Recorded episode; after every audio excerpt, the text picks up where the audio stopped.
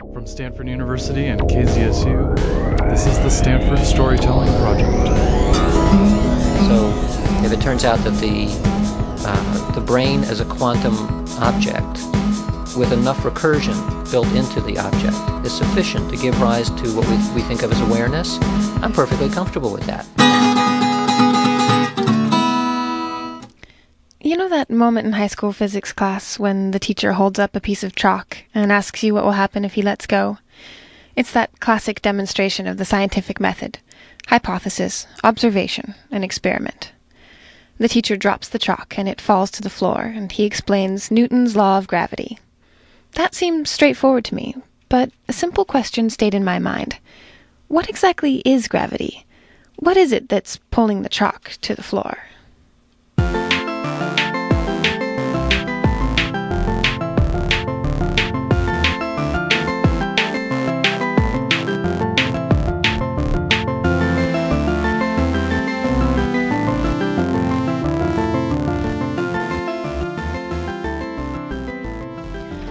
I let these questions go until taking a physics course here um, in my freshman year at Stanford. We were talking about the basic equations of Newton, and suddenly the question came back to me What is gravity? I asked the professor, and he said, Well, there are a number of theories about this, but to be honest, nobody really knows. And I said, What? And he said, One theory is that there are these little particles called gravitons that go between object and object. And if they exist, they must not have mass, because gravitational force has an unlimited range. Graviton? How come I'd never heard that word before? And how could a particle exist if it doesn't have mass? So I began to wonder if physics hasn't explained such a basic thing as gravity, it seems like there are some pretty basic questions that science hasn't explained. There are other basic phenomena like this, on both the really small and the really large scale. Take consciousness, for example. Our mechanical understanding of the brain is improving every day, but we're still on the hunt for that thing that makes a system of neurons animate and self aware. In other words, for all that we know, we don't even know what we are.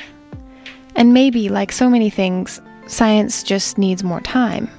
And given our history of progress, we can expect some better explanations in the future. Or maybe our science has taken a wrong turn somewhere, whether it's a matter of methodology or the basic framework itself. Maybe we have so many unanswered questions because we're not asking the right questions.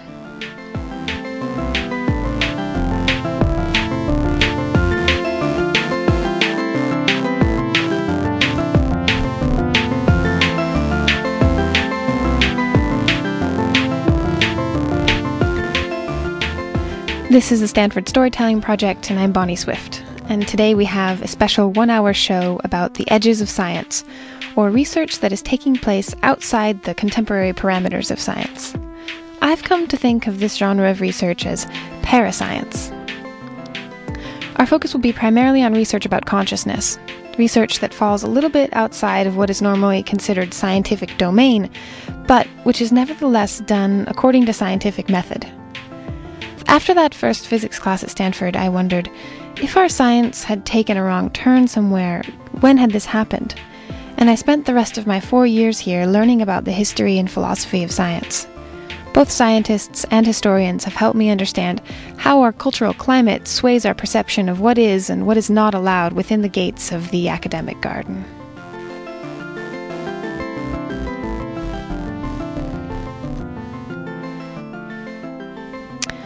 In my time exploring the history of science, I discovered that the relationship between science and mysticism goes far back into history. Most of our scientific forefathers, Kepler, Newton, Galileo, especially Newton, were fascinated by the occult.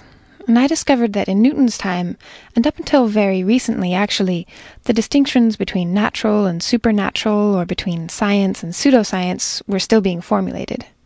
In Newton's time, there was still a willingness to entertain all the various possible explanations for things. Scientists with this outlook have largely disappeared. But there are a few who remain.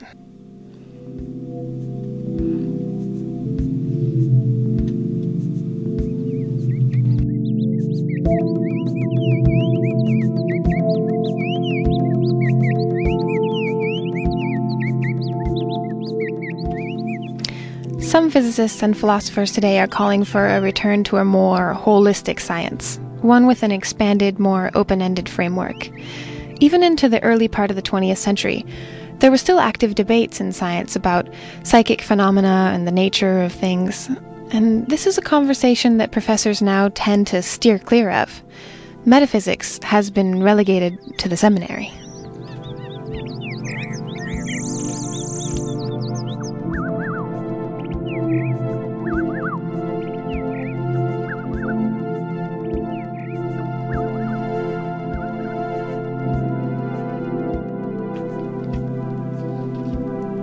When I started this project, I began to look around for people who would know about the history of parapsychological research. I thought that I might have to go as far as London to find something interesting, but it turns out I didn't even have to leave campus. In the early 1900s, Stanford had a special fellowship designated for what they called psychical or spiritualist research, and I thought this might be a good place to start. Money for psychical research was donated to Stanford in 1911 by Leland Stanford's younger brother, Thomas Welton. He had a personal interest in spiritualism and sent the university large sums of money, as well as his collection of ceremonious objects. These objects are now housed in the special collections of our library. University historian and archivist Maggie Kimball showed me these mysterious objects one day last week.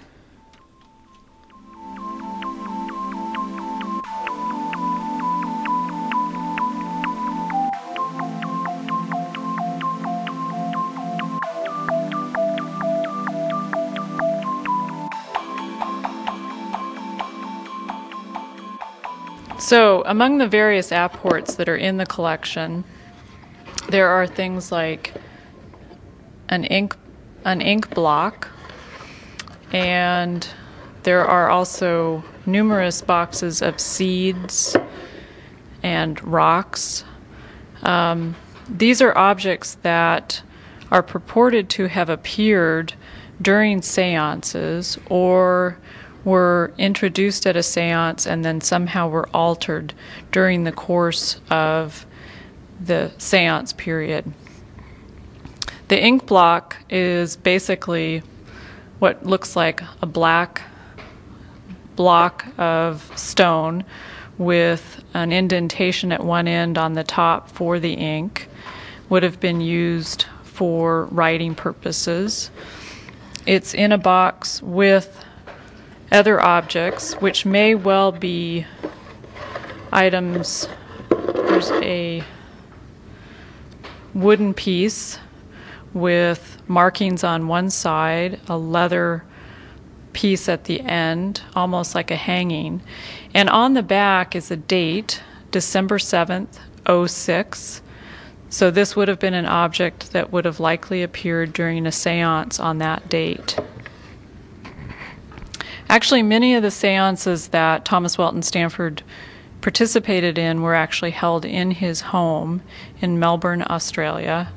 He was interested in working with several different mediums to communicate with those in the world beyond. It's questionable how much he believed um, all of what some of the mediums produced or uh, indicated occurred during those seances, but he continued to sort of pursue the interest in spiritualism, as did many others in Australia and elsewhere at the time.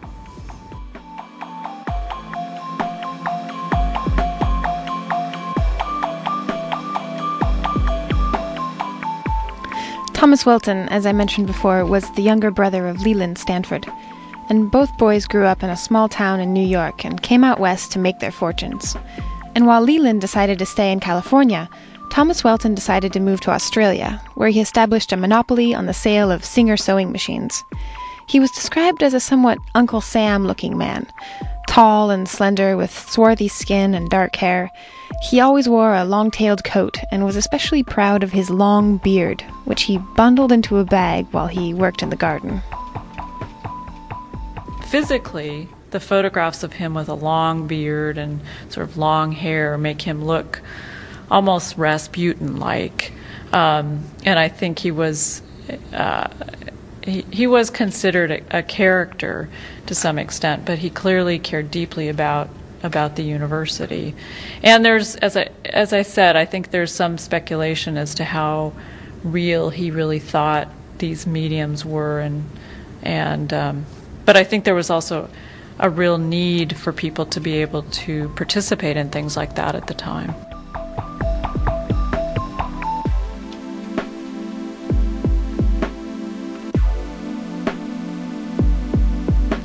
When it came to his interest in spiritualism, Thomas Welton was not alone in the Stanford family.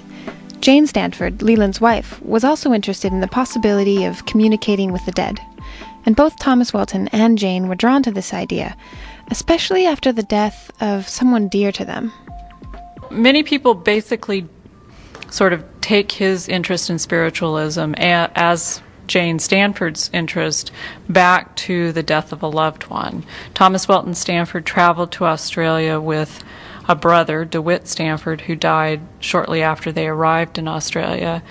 But Thomas Welton Stanford married a young woman who died in the first year of their marriage. Some say with child or um, but that's not been necessarily proven. But it was his interest in communicating with his wife um, that prompted this interest.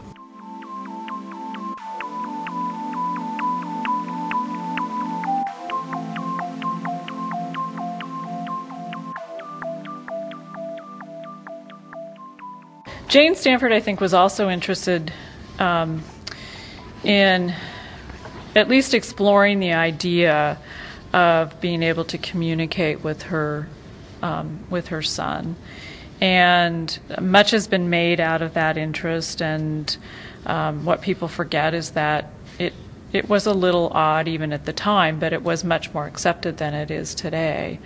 And that kind, the kind of intense feeling of loss was something that that people experienced and dealt with in a much different way than that kind of, of loss um, might be today.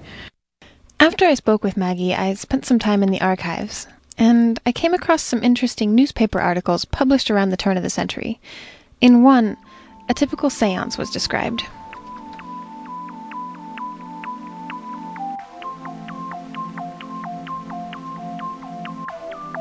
Door locked, key secured, the sensitive or medium was first searched and enveloped in a bag which was tied tightly and sealed. Lights were extinguished, and three objects immediately fell with a great deal of noise on the floor. Then there was a rattling resembling the chink of small metals, and the control handed me what he described as valuable ancient coins brought from Egypt. His exact words were dead men's money from Egypt, very old, very scarce. There were seven coins.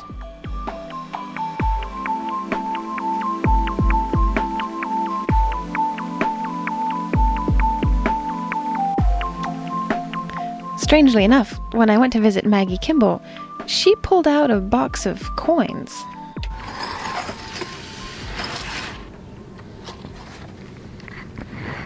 So, this envelope actually includes a number of different items coins, um, and what look like this looks like a small, maybe lead scarab. These are actually a lot more interesting than the rocks which just look like rocks. A lot of the objects tended to have some kind of relationship to the ancient world. So there's papyrus in the collection. These Arabic coins might be considered to be certainly from a much earlier era. It's almost as though it was some way of, of asserting that these objects came from a much different time than these people were living in when they were participating in the seance. In the course of his lifetime, Thomas Welton donated more than $750,000 to the university. This was a substantial endowment in those days, and in his will, Thomas Welton specified that the fund should be used for, quote, learning and general knowledge in connection with psychical or psychological study or research. I was curious about how those funds are used now, and I wrote to the dean of the psychology department. and the reference that the dean sent me in reply said that the lawyers interpreted the term psychological research to mean the general study of psychology. So Thomas Welton's endowment was then incorporated into a larger fund, which provided most of the department's budgets in the following decades. Often, the distribution of funding shows us what is and what is not acceptable to study and the fate of Thomas Welton's endowment reflects, perhaps, how the academic climate has changed in the past hundred years.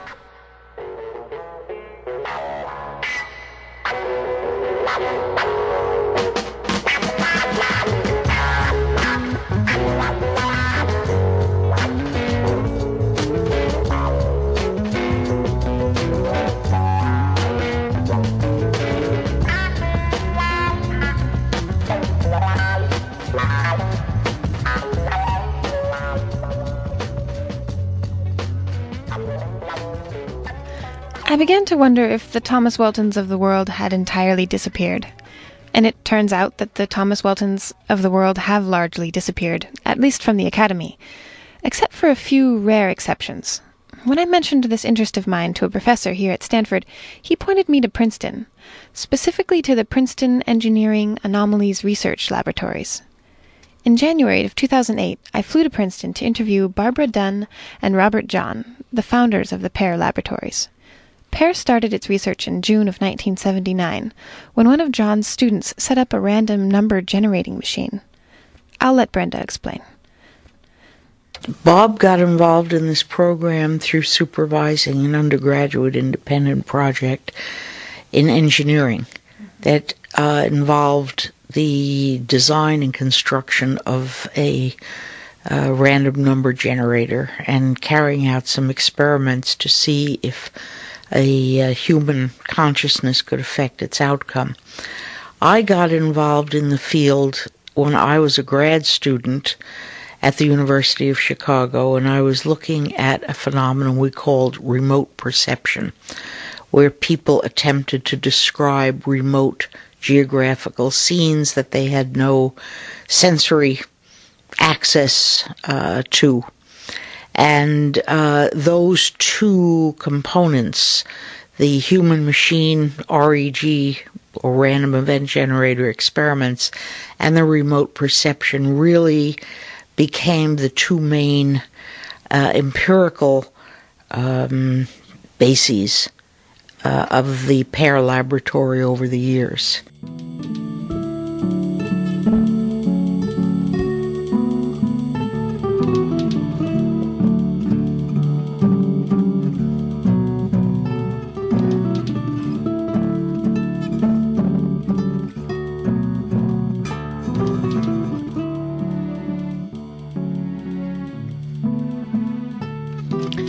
So, their small laboratory was carved out of a storage area in the basement of the engineering complex at Princeton. And Robert Jahn was then the dean of the engineering school and worked in the field of advanced aerospace propulsion, rocket science. The aim of their research was to study the interaction of human consciousness with various types of random physical systems and processes. And their research questions were what is the role of consciousness in the physical world? And can we do science on this troublesome topic?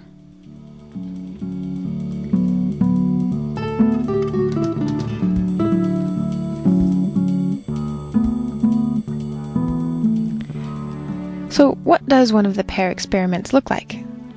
The machine that PEAR used most often was a random number generator. This machine is essentially an automatic coin flipper. It's a little box with a noise diode inside, which produces a broad spectrum of white noise, and transforms that noise into a series of random numbers. Its output is random, so it will produce a range of results, but they should average out to be 100.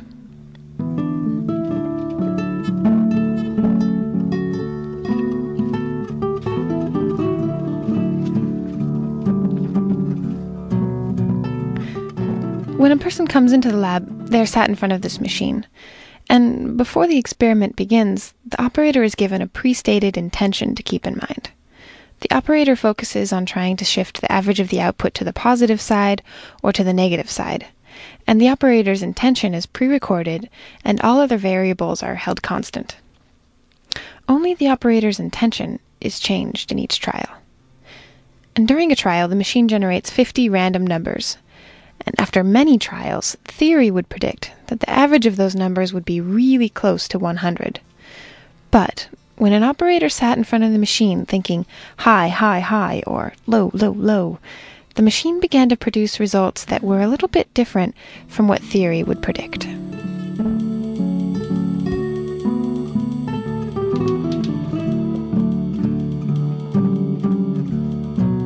What was going on was that the random process that was being uh, interacted with was somehow having its probabilities altered ever so slightly.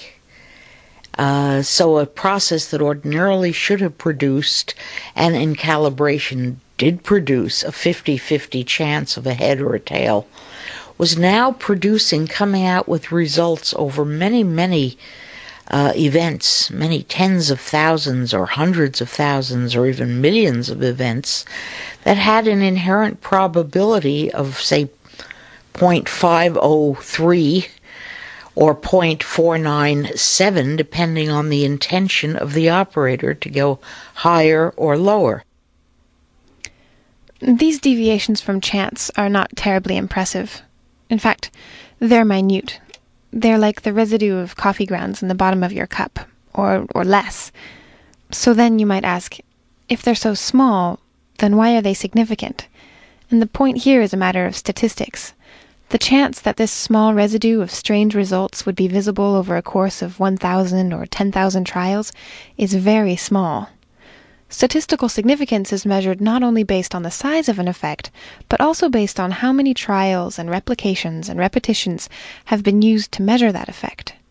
And this is where Pear's research becomes interesting, because the probability that the trends in their data would have happened just by the random functioning of chance are less than 1 in 1 million. So, when we look at these tiny deviations over many, many repetitions, we can be fairly sure that we're not seeing a deviation due to chance, but that it is somehow correlated with the operator's intention. And if Pear's results are valid, they do not fit within our current theoretical model of physics. If what they have observed is true, then we need to find a theory that integrates that into our understanding of how things work.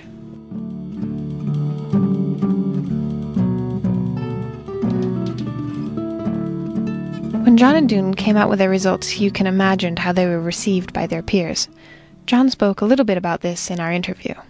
I had naively presumed that if a scholar of some credentials and pedigree uh, set up a conservative and astute program of academic research, published the results openly, uh, and involved other members of the community and access to the work, that it would be uh, received more or less like other academic enterprises, where that has not been the case.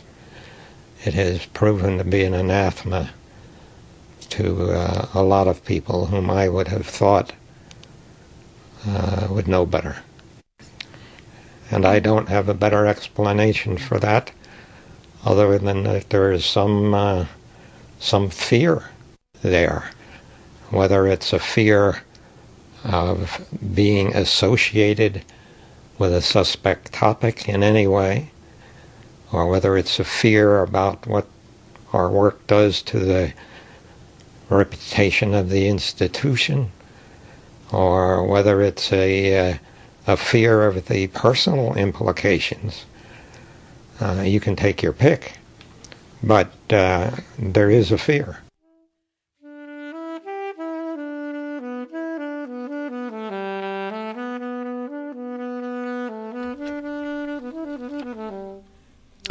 I wanted to talk to somebody else about this.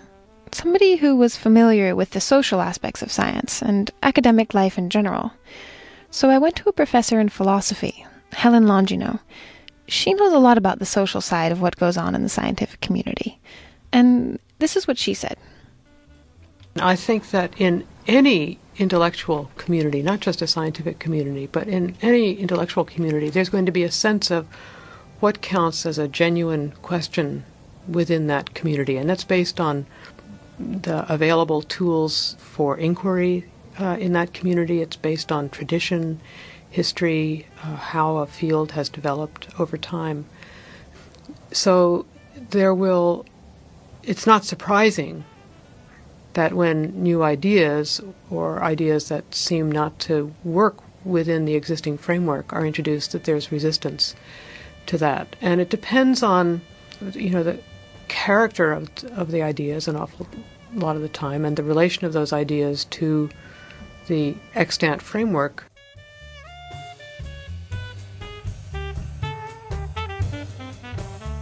What these people are reporting about their colleagues feeling worried about being associated with them, I think wouldn't necessarily be unique to science. That is, you know, somebody in philosophy who was doing something that was perceived to be beyond the pale might engender the same kind of uh, response. And in fact, really, you know, feminist work in a lot of disciplines has early on, not so much these days, but early on provoked a, similar kind of response on the part of academics who were really afraid to be seen to be supportive of feminist ideas um, because they felt they would be perceived as less than rigorous. Um, that was based, I think, a large part on a misunderstanding of what feminists were advocating, and maybe a willful misunderstanding. But so so this certainly does uh, does happen, and I think the question to be asked uh, when these kind of social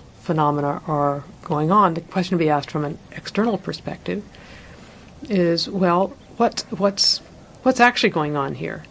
Is the uh, resistance a resistance of fear, or do people feel that uh, somehow their social position is being threatened, or is there some genuine intellectual reason for not embracing the new idea? So I think that's really what, as as philosophers and historians thinking about this, we want among the that's among the things we want to think about. It's also just from a point of view of social history interesting to see what happens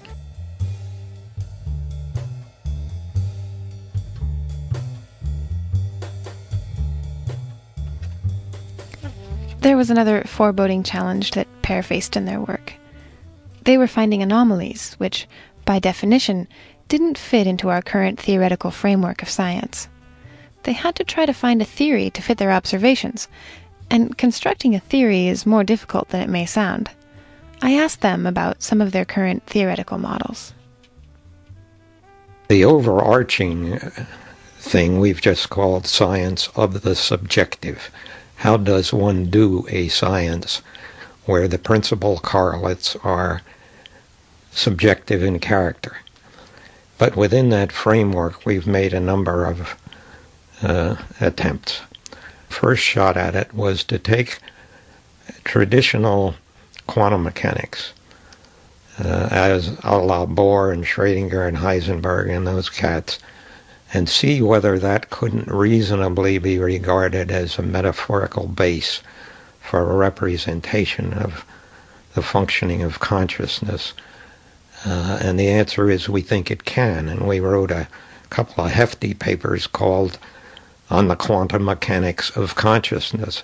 But what one finds coming out at the end of all of the mathematical huffing and puffing is uh, consciousness atoms, consciousness molecules, consciousness uh, materials, consciousness principles, uh, a la uncertainty, indistinguishability, complementarity, all the good stuff that previously had been uh, been regarded as as totally uh, mechanistic in nature.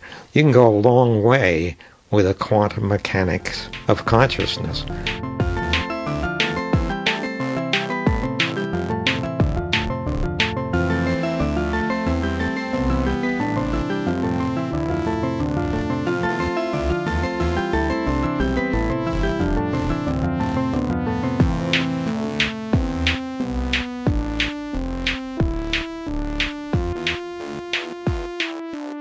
So that was that was number one.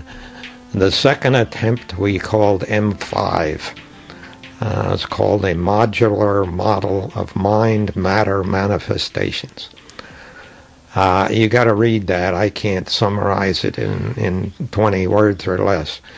But the essential ingredients are an invocation of the unconscious mind in the process and an invocation of the subphysical or intangible uh, physical concepts in the model.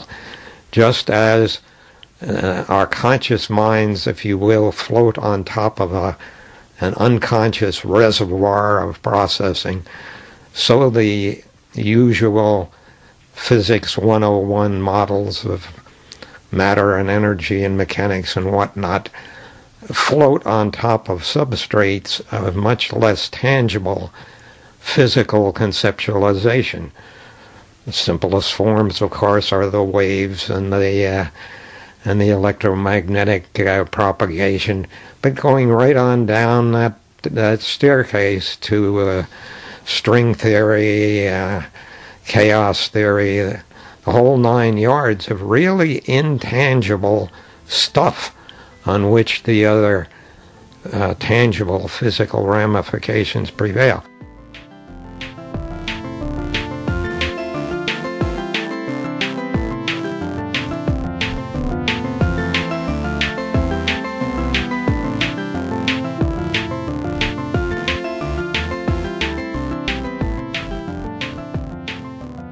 So what what do you gain by this? Well, the the hypothesis here is that when you get way down into the unconscious on the one side of the house and way down into the subphysical on the other side of the house, they know how to talk to each other. That the unconscious mind does know how to manipulate the un, the intangible physical world and vice versa. It's a two-way street, you see.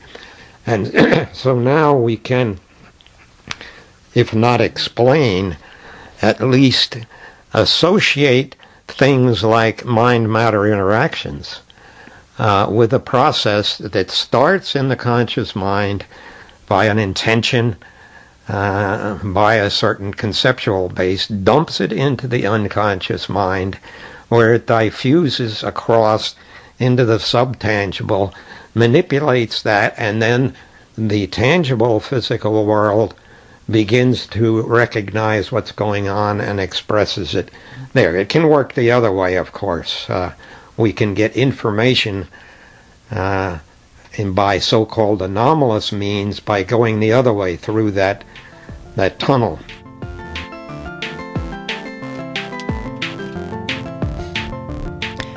When I met with Helen Longino, I asked her about what happens when a body of evidence doesn't fit within a theoretical framework.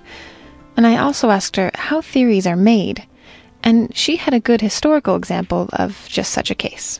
Sometimes it tries to modify theory.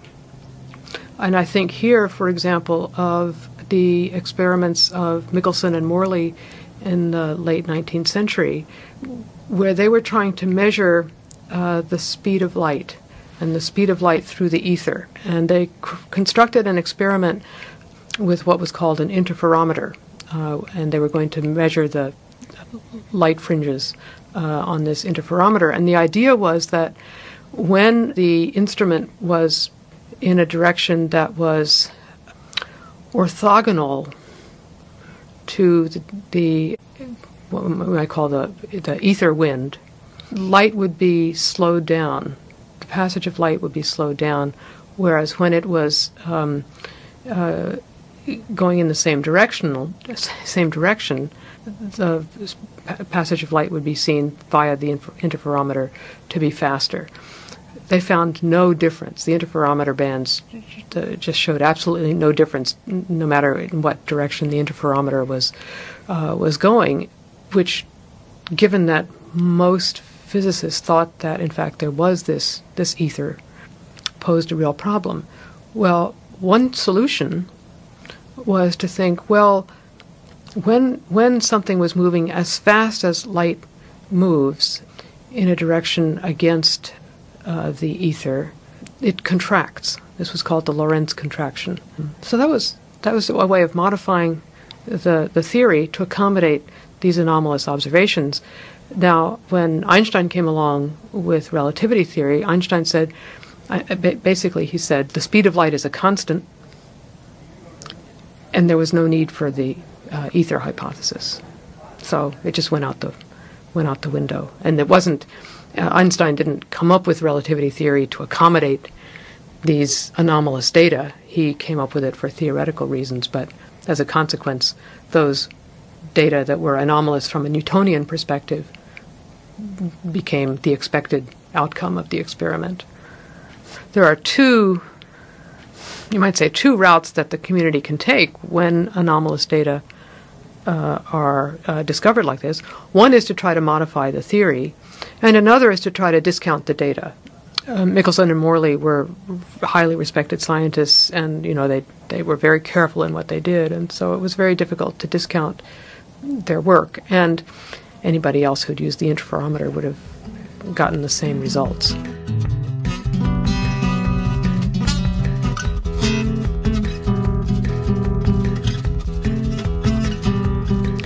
So far, I'd uncovered that there are a number of social and theoretical factors that come into play in the making of science. But on a very practical level, I wanted to know how we can judge a valid experiment from a potentially invalid one. What are the markers of good science? I asked Longino this question. I would look for precision. Um, I would look for uh, specifications by which measurements are made. I would look for clarity of concepts. Um, I would look for real controls um, in the experiment. I would look for the kinds of statistical methods that are being used to analyze uh, the data. I would look for things like the the, the quantity of um, uh, experiments that have been produced, the number of, of subjects. Um, you know, in part, it depends on what exactly is being claimed. But uh, those are some of the things I would I would look for, and I would I would really look for for real specificity and uh, in in describing the actual observational and experimental phenomena that are being proposed as requiring some new framework.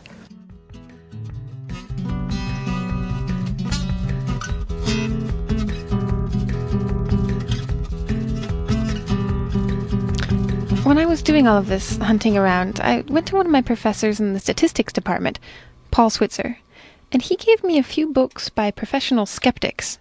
Here's a list of what the skeptics call the downfalls of the psychic trade. 1. The experiments are not repeatable. 2. There is the possibility of fraud. 3. Improper mathematical methods are used. 4. ESP is logically impossible.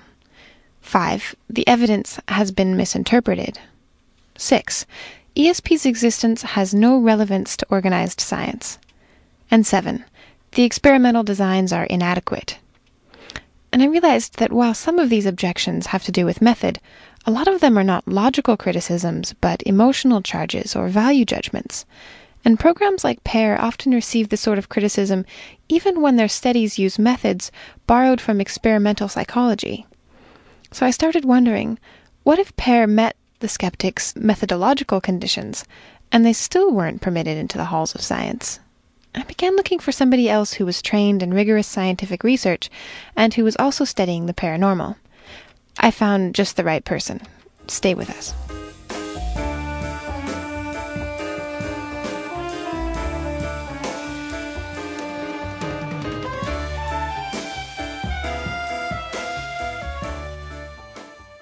When I was in the midst of this project, I read an article in the San Francisco Examiner that featured an interview with Dean Radin. Dean has a background in electrical engineering, he started his career at Bell Labs and then later worked for several years at the Stanford Research Institute, studying psychic phenomena. I thought maybe he could help me take the next step. I contacted Dean and recently had the chance to visit him at his current headquarters at the Institute of Noetic Sciences in Petaluma, California. In the lab here, we have this is primarily used for psychophysiological studies. You can see over here is one of our um, one of our boxes that we use for that sort of thing. Um, This is designed mostly to measure autonomic measures, but also it can measure central nervous system. Things like uh, the, the parasympathetic and the sympathetic branch of the nervous system. Uh, autonomic, so called, because it's operating automatically, like the thing that's making your heart beat and breathing and that sort of thing. Uh, and in contrast to the central nervous system, which is what your what your brain is doing. So we use that because if we're doing an experiment, for example, in the unconscious uh, equivalent of telepathy. If two people feel so deeply connected that um, that they feel each other's emotions and they somehow know when the other person is going to call and so on, it suggests that in some way they're they're connected, even though they appear to be separate. They're connected or they're together somehow.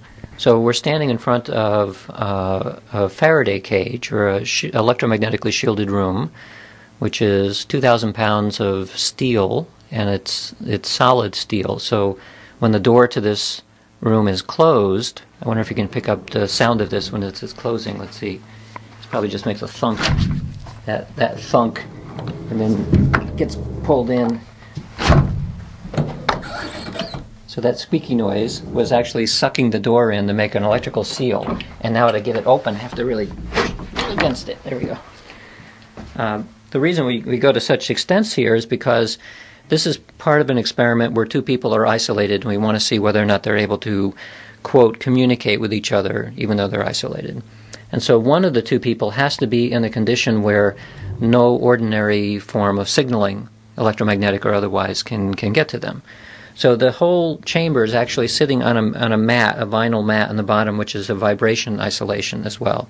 And then we're sitting, uh, the whole floor is concrete.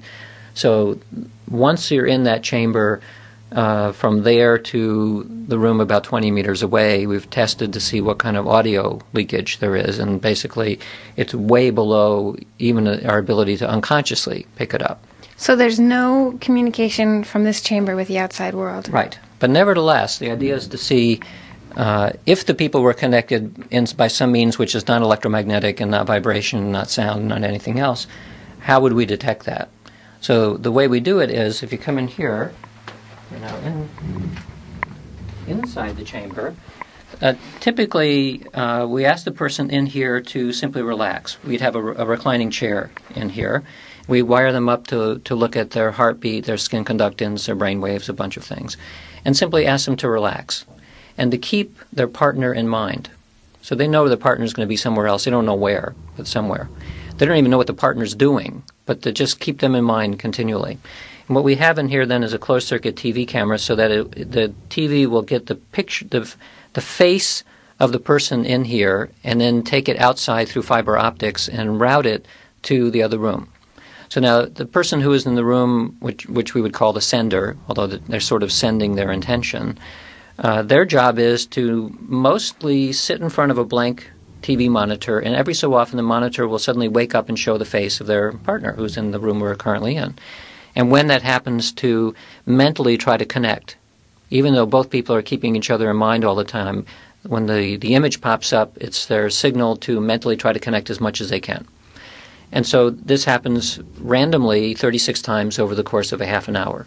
And nobody knows when these periods are going to be. Uh, even the experimenter doesn't know. Also, the, the receiving person inside the box, their physiology is continually recorded, and the same in the sender. We have their physiology recorded continually as well. So the hypothesis of this would be that if the two people are connected in some way, even though we don't see how the connection is done, that when the person who is the sender is given a startle, which is the, the, the picture suddenly popping up, that and at the same time they're using that startle to provide some energy to try to mentally connect with the person over here, we know that their body is going to go through a large uh, sympathetic arousal, and we, we see that in their body. But then the, the, the anomalous question is what's happening to the body of the person who is in here? If they respond at about the same time and showing similar kinds of physiological arousal, at the same time that their partner is, is actually trying to send something to them mentally, then it provides evidence that at least at a physiological level, that they're connected somehow. So, so that's the kind of experiment that we've done many, many times. The, the null hypothesis would say that the person in the shielded room here, since they don't know what anybody is doing outside and they don't know when or anything else, there shouldn't be any systematic correlation between them and the outside world. But the fact is that there are correlations between. And what are your correlations like? What are your findings like thus far? Well, the last experiment we did uh, simultaneously measured skin conductance, uh, fingertip blood volume, heart rate, respiration, and one channel of EEG. So five measures continually in both people. In all five measures, we see that there are correlations, unexpected correlations, uh, by chance anyway, um, appearing in the receiving person's body in correspondence with the sending person. The strongest correlation, one that's easiest to see, is in skin conductance. And so we tend to use skin conductance a lot because it's a very easy measure to take. Uh, it's it's all of these are non-invasive, but it's easy to, to put on, it's easy to take off, and all that. And it, it gives a very nice and sensitive measure of what's going on in the sympathetic nervous system.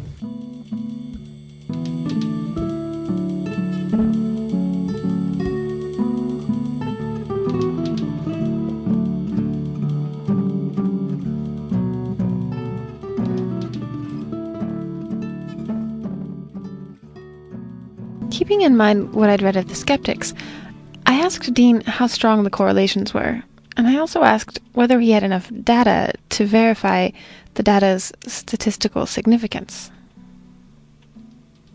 Well, in terms of the magnitude there of the correlation, it's pretty small. But because we have a fair amount of data, we have lots of couples involved in this and take a lot of data in the sessions, statistically, it's clear that something is going on. And in these experiments, it's not that unusual to get probabilities of less than 0.001. All of these experiments suggest uh, that whether it's a telepathy experiment or th- this is called DMILS, the, the acronym means distant mental interactions with living systems. Uh, we also do clairvoyance experiments, precognition experiments.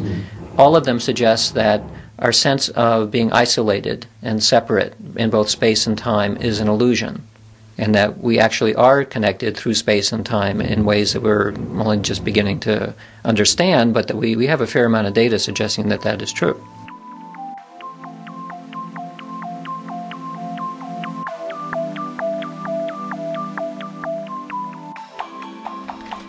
Dean is a rare breed, like the professors at Princeton.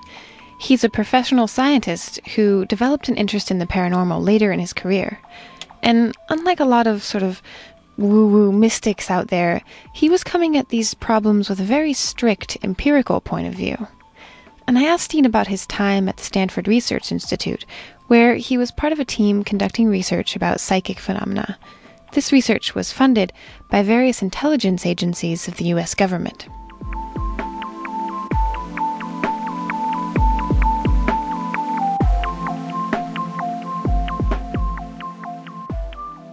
The amazing thing about working at SRI was I felt a little bit like I was transplanted from a Bell Labs environment into basically the same kind of technical and scientific environment, except that people were entertaining things which from the outside were considered to be impossible or worse.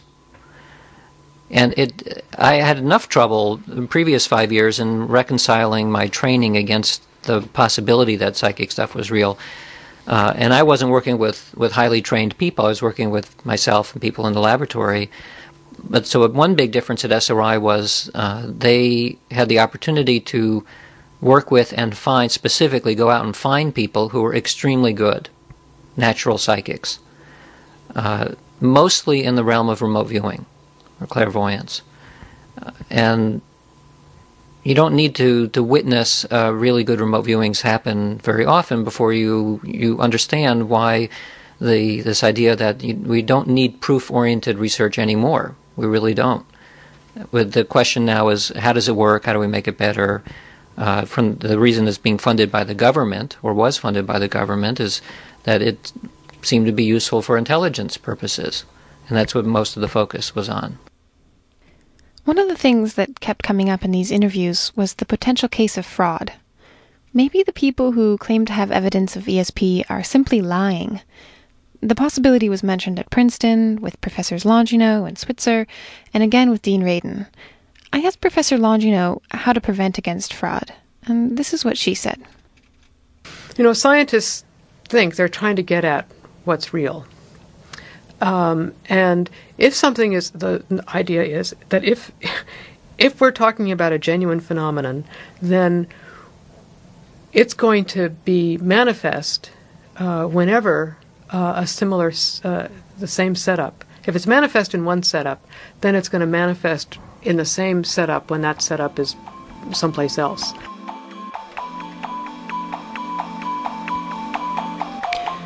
The best way to prevent against fraud in science is to independently replicate an experiment's results. I asked Dean Radin what he does when it comes down to the question of fraud, and this is what he said. You do the same as you do anywhere in science. You have to rely on independent replication because you have to rely on the, the integrity of the people making the claim and you don't you basically you don't know. You never know. I mean there are people publishing articles in Nature and Science which are found out to be false after a while. And the only way that you eventually find out is by what other people come up with. It's replication that does it. That's the self-policing. So in the case of uh, the Princeton work had anybody else replicated a similar kind of experiment or even exactly the same experiment independently? And the answer is yes, both before the program started and after. So, in context of a larger body of people doing similar experiments, the fraud hypothesis doesn't wash. In fact, their results aren't bigger or even or even more repeatable than what other people have reported. They fit very nicely within the larger body of data. And if you can show that a result that somebody is reporting is not an outlier among the rest of the data, well, if it's fraud, it was a pretty stupid fraud because it didn't make it any better than anybody else. And now you have to go to uh, the, a sense of group fraud or, co- or collusion among lots of people. And once you get into that kind of paranoid state, you basically might as well just give up because it means that the, the a sense of open mindedness is no longer there.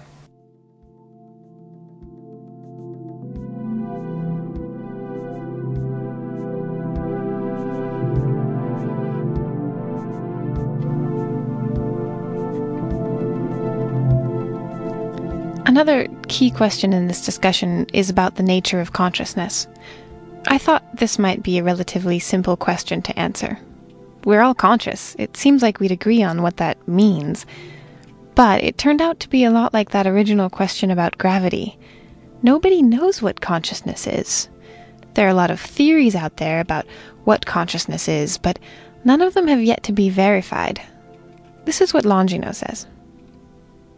In psychology now, uh, there is certainly a good deal of research on consciousness. Now, this is on human consciousness, but we can probably learn a lot more about consciousness just from studying ourselves, both in the psychological context and also in what's called neuropsychology, trying to understand the relation between psychological phenomena and uh, neurological phenomena. Um, I think once we understand more of that, we'll actually have more of a handle on what the concept of consciousness actually is. I think part of the problem with a lot of uh, this research is that the the idea of consciousness that's employed is, in a way, almost metaphorical. So it's something like my consciousness, but if I don't really have a good handle on what that is, then how can I sort of be talking, uh, attributing consciousness to something that I have no way of actually accessing.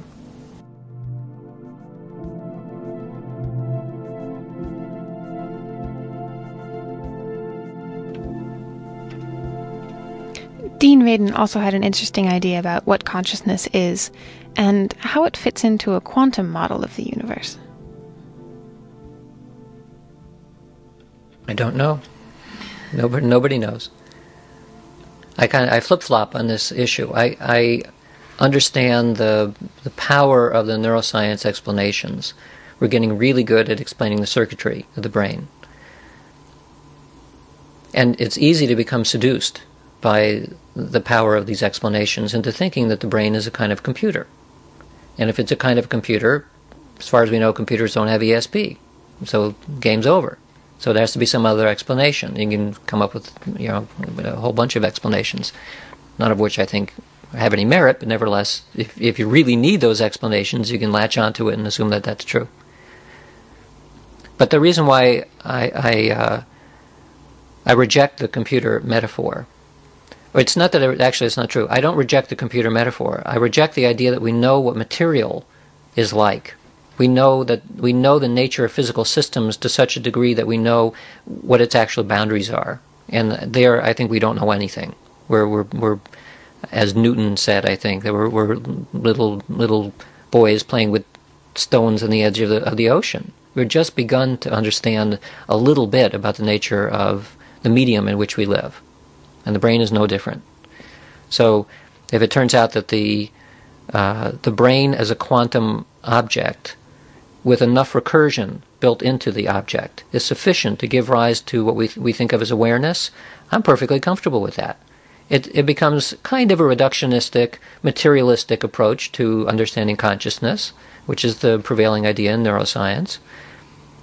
But it also says that whatever that machine is, it also has some other peculiar properties. And some of the other peculiar properties are that we, we feel particulate most of the time, but maybe we have a wave like character as well.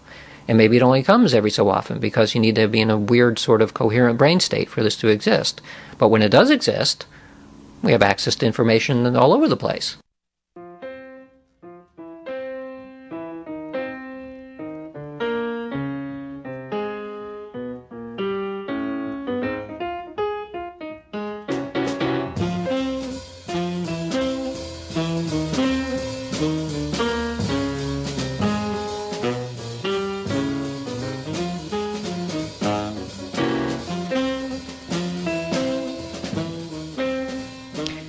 Started this project, I didn't quite realize what I was getting myself into.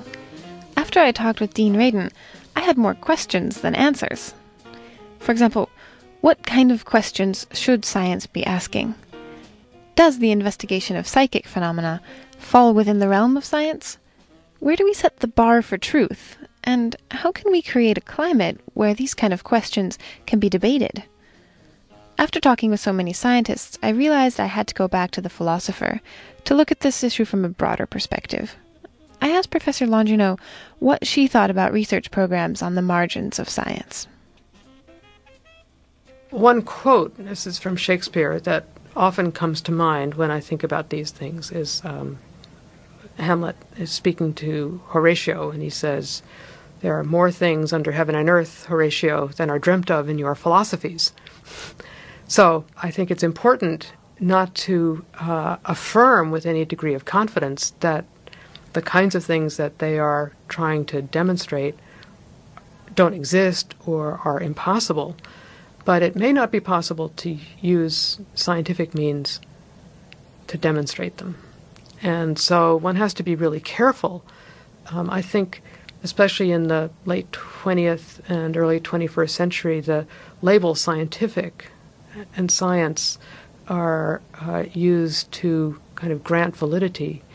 And so we would like many things to be scientific, but maybe some things just can't be demonstrated in in that way.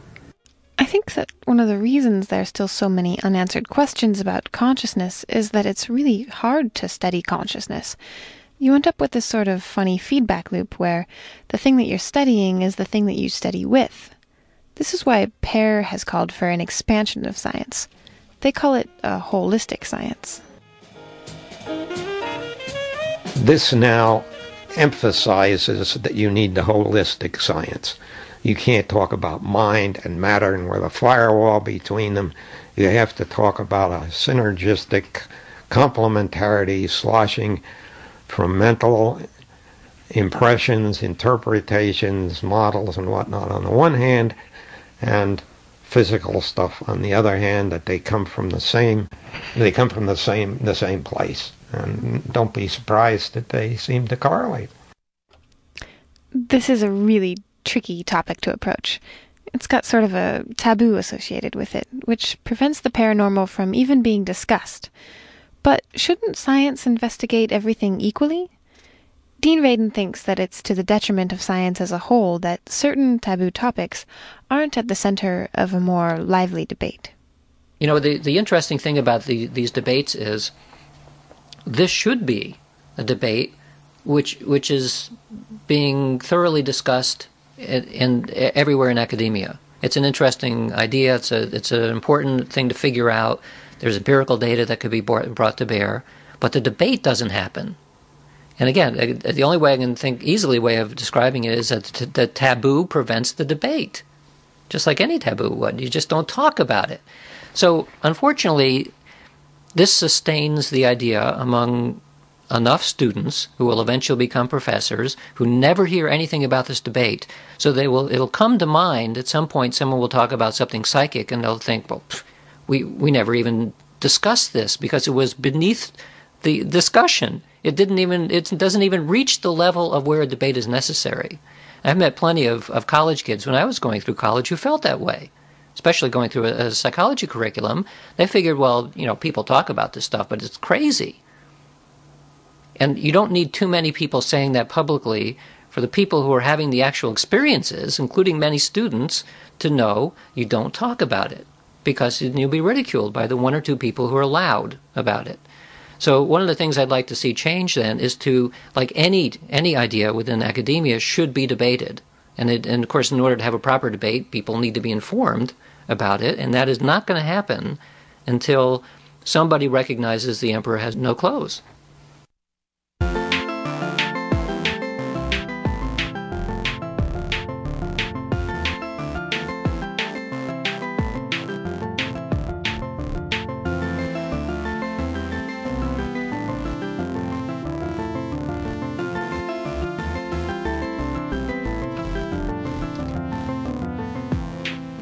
Today's episode was produced by myself, I'm Bonnie Swift, and Jonah Willihnganz.